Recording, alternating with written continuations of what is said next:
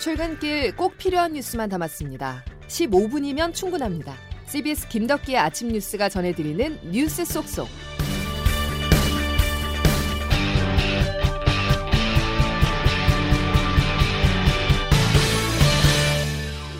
여러분 안녕하십니까. 12월 16일 김덕기 아침 뉴스입니다.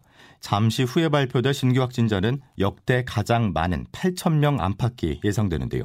방역도 의료체계도 한계에 다다르면서 정부는 오늘 고강도 방역대책을 발표합니다. 사적 모임 규모가 4명으로 줄 것으로 보입니다. 첫 소식 정석호 기자가 보도합니다. 앞서 정부는 지난 6일 특별 방역대책을 내놓으며 사적 모임 규모를 수도권은 6명, 비수도권은 8명까지 줄였습니다. 그러나 열흘이 되도록 상황은 오히려 악화될 뿐 효과가 전혀 없다는 평가가 나오고 있습니다. 정부는 유행의 장기화로 사회 전반의 피로감이 누적돼 있고 3차 접종률과 병상 확충 속도가 예상보다 느려 방역 조치의 효과가 미미하다고 분석했습니다.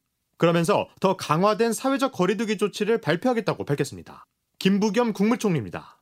정부는 현재의 방역 상황을 매우 엄중하게 보고 좀 더 강력한 사회적 거리두기 강화 조치를 시행하고자 합니다. 구체적으로 수도권의 사적 모임을 4명까지 줄이고 식당이나 카페의 영업시간을 밤 9시까지 제한하는 방안이 유력하게 거론됩니다. 구체적인 거리두기 강화 대책은 오늘 중대본 회의를 거쳐 오전 11시 복지부 장관이 발표합니다. 정부는 당초 내일까지 상황을 지켜보겠다는 입장이었지만 사태의 심각성을 고려해 일정을 당겨 오늘 발표한다고 설명했습니다. 다만 일각에선 유행이 확산하는 속도에 비해 정부의 조치가 지지부진해 오히려 상황을 악화시키고 있다는 지적이 나오고 있습니다. CBS 뉴스 정석호입니다. 일상회복을 시작한 지 44일 만에 사회적 거리두기로 돌아가게 됐는데요. 다시 정리해드린다면 강화된 방역대책은 지역에 관계없이 4명까지만 모일 수가 있고 다중이용시설의 영업시간 제한은 밤 10시 혹은 밤 9시로 적용하는 안이 유력합니다. 지금의 하루 확진자나 위중증 환자 수, 사망자까지 감안한다면 당연한 조치라는 생각이죠. 하지만 자영업자들 입장에서는 일을 하지 말라는 말과 같기 때문에 강한 반발이 일고 있습니다.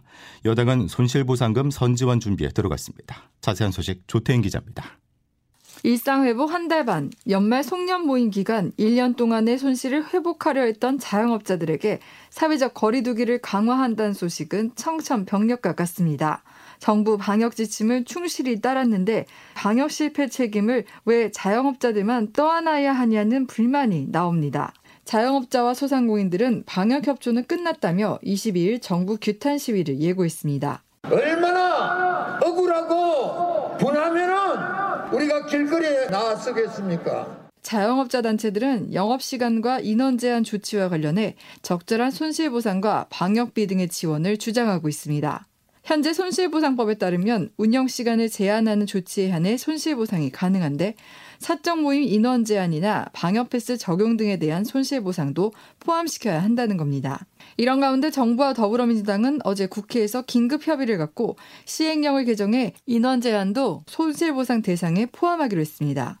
김성환 원내수석 부대표입니다. 정부가 시행령 개정을 통해서 빠져있는 인원 제한 부분을 해결하겠다고 하는 의사를 정부가 소상공인 손실보상 방안도 오늘 발표할 것이라고 예고했지만 자영업자와 소상공인들의 반발을 누그러뜨릴 수 있을지는 지켜봐야겠습니다. CBS 뉴스 조태임입니다. 코로나 확산세가 커지고 있는 가운데 어제 오후 5시까지 1, 2, 3차 접종을 모두 포함한 일일 코로나 백신 접종자 수는 101만 797명으로 100만 명을 넘긴 것으로 집계됐습니다. 접종의 속도가 붙고 있는 것인데요. 어제 접종자 중에서는 3차 접종자가 87만 명으로 가장 많았고 60에서 74세 고령층의 3차 접종 비중이 특히 높았습니다. 한편 앤서니 파우치 미국 국립알레르기 전염병 연구소장은 오미크론용 백신은 따로 필요하지 않으며 3차 접종만으로도 오미크론 변이에 상당한 예방 효과를 기대할 수 있다고 밝혔습니다. 미국에서 들어온 속보 하나 전해드리겠습니다. 코로나19 충격을 넘었다고 판단한 미 중앙은행이 통화 정책을 바꿉니다. 인플레이션, 즉 물가 상승을 막기 위한 방안으로 자산 매입 축소 속도를 높이겠다고 밝혔는데요. 그러면서 내년 최소 3차례 금리 인상을 시사해 제로금리 시대가 끝났음을 선언했습니다. 워싱턴에서 권민철 특파원이 보도합니다. 연방준비제도가 이틀간의 연방공개시장위원회 정례회의를 마치고 현 미국 경제 진단 결과를 내놨습니다. 일단 경제활동이 왕성히 팽창 중이라고 평가했습니다. 노동시장도 최대 고용을 향해 빠르게 진전 중이라고 했습니다. 문제는 인플레 압박입니다. 지난달 물가 40년 만에 가장 높은 6.8% 급등한 걸로 나왔습니다. 연준은 수요와 공급 불균형 지속으로 인플레이션 수준이 높아지고 있다고 봤습니다.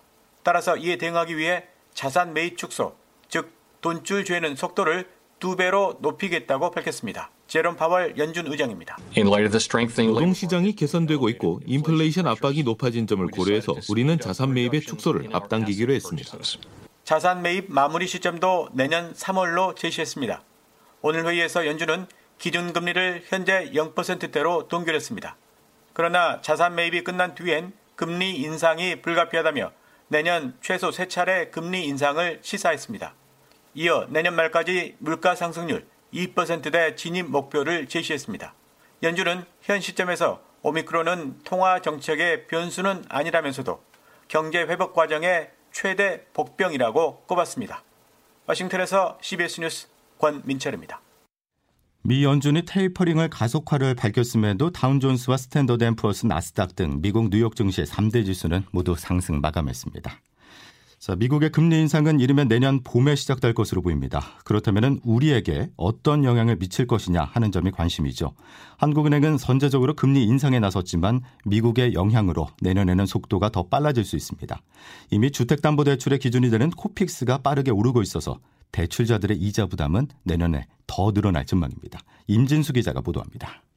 신규 취급액 기준 코픽스는 1.55%로 한 달 만에 0.26%포인트나 상승했습니다. 이 같은 상승폭은 코픽스를 처음 산출하기 시작한 지난 2010년 2월 이후 12년 만에 최대치입니다. 그만큼 대출금리 상승 속도가 가파르다는 뜻입니다. 이는 코로나19 위기 대응을 위해 장기간 유지됐던 초저금리 기조가 막을 내리면서 금리 인상이 본격화되고 있는 흐름을 반영한 것으로 분석됩니다. 은행연합회 관계자는 은행 예적금 등 수신금리가 최근 한 달 사이 큰 폭으로 오르면서 코픽스도 비교적 큰 상승폭을 보였다고 설명했습니다. 이에 따라 가뜩이나 최근 가파르게 오르고 있는 주요 시중은행의 변동형 주택담보대출 금리가 더 큰 폭으로 오를 예정입니다. 대표적으로 국민은행의 변동형 주택담보대출 금리 상단이 이번에 5%를 넘어서게 됩니다. 여기다 지난 8월과 11월에 두 차례 기준금리를 인상한 한국은행이 내년 1월에 재차 기준금리 인상을 벼르고 있어 앞으로 대출금리는 더 오를 예정입니다. 그만큼 빚을 내 주택이나 주식 등 자산시장에 투자하는 소위 영끌이나 비투가 위축될 수밖에 없을 것으로 전망됩니다. CBS 뉴스 임진수입니다. 정치권 소식으로 이어가겠습니다. 윤석열 국민의힘 대선 후보의 부인 김건희 씨가 자신의 허위 이력 의혹이 불거진 지 하루 만에 사과의 뜻을 밝혔습니다. 사실관계 여부를 떠나서 국민께서 불편함과 피로감을 느낄 수 있어 사과드린다고 전했는데요. 하지만 전해드린 것처럼 사과는 해도 사실관계에 대한 구체적인 해명은 없었습니다. 윤석열 후보도 송구하다고 말을 하면서 이번 논란이 여권의 기백 공세라고 주장했는데요. 김종인 총괄선대위원장은 김건희 씨를 엄호하기도 했습니다. 우리가 대통령을 뽑는 거지 무슨 대통령 부인을 뽑는 거 아니잖아요. 부인에 대해서 이러고 저러고 난 얘기한다는 건 내 상식으로는 잘 납득이 잘 안 돼. 이처럼 오락가락한 태도에 사과의 진정성이 의심받고 있습니다. 이정주 기자입니다. 윤석열 후보는 어제 오후 부인 김건희 씨의 허위 경력 논란에 사과 입장을 밝혔습니다. 미흡한 게 있다면 국민들께는 이 부분에 대해서 송구한 마음을 갖는 것이 윤 후보의 사과 표명이 나오기 직전에 김 씨도 서초동 자신의 사무실 인근에서 기자들과 만나 사과 의향이 있다고 언급하는 등 두 사람이 보조를 맞춘 겁니다. 어제 오전까지만 해도 윤 후보는 취재진들을 향해 여권에서 떠드는 이야기만 듣지 말라고 반발하며 격앙된 반응을 보였습니다. 현실을 좀 잘 보시라고. 저쪽에서 떠드는 얘기 그냥 듣기만 하지 마시고. 불과 4시간 만에 입장을 바꾼 부분은 부정적인 여론이 커지고 있다는 점을 의식한 것으로 보입니다. 윤 후보 부부가 사과 입장을 밝히며 일단 진화에 나섰지만 정작 선대위는 해당 의혹들은 사실이 아니며 민주당이 침소봉대를 하고 있다고 반박했습니다. 윤 후보의 오락가락 행보에 사과와 반박이 동시에 이뤄지다 보니 사과의 진정성이 의심받을 수밖에 없다는 지적이 나옵니다. 김건희 씨 감싸기가 내로남불 역풍으로 돌아올 수 있다는 우려도 커지면서 선대위는 배우자 관리 방안과 등판 시점을 다시 한번 검토하고 있습니다. CBS 뉴스 이정주입니다. 윤석열 후보의 부인 김건희 씨가 대선 전국의 중심에 선 가운데 이재명 더불어민주당 대선 후보의 지지율이 윤석열 국민의힘 후보를 바짝 따라붙어 5차 범인의 접전이 벌어지고 있다는 여론조사 결과가 나왔습니다.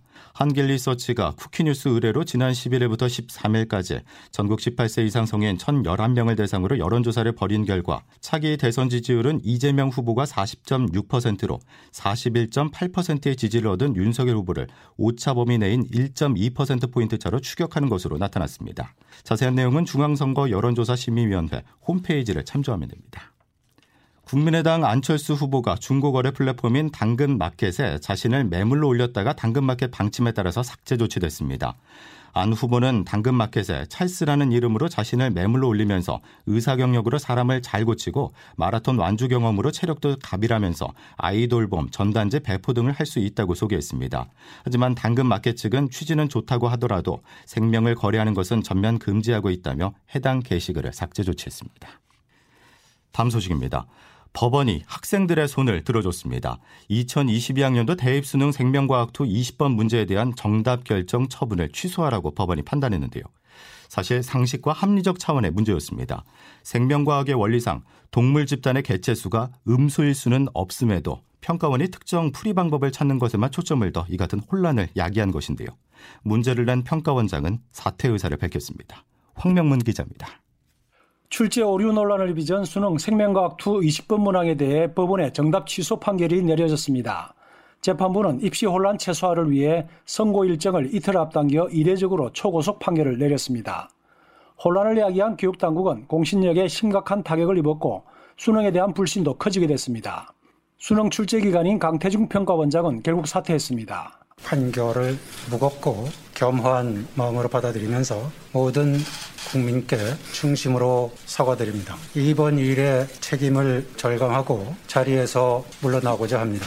정답 없음 판결에 따라 모두 정답으로 처리되면서 표준 점수가 올라가고 1등급 학생 수는 줄어들었습니다.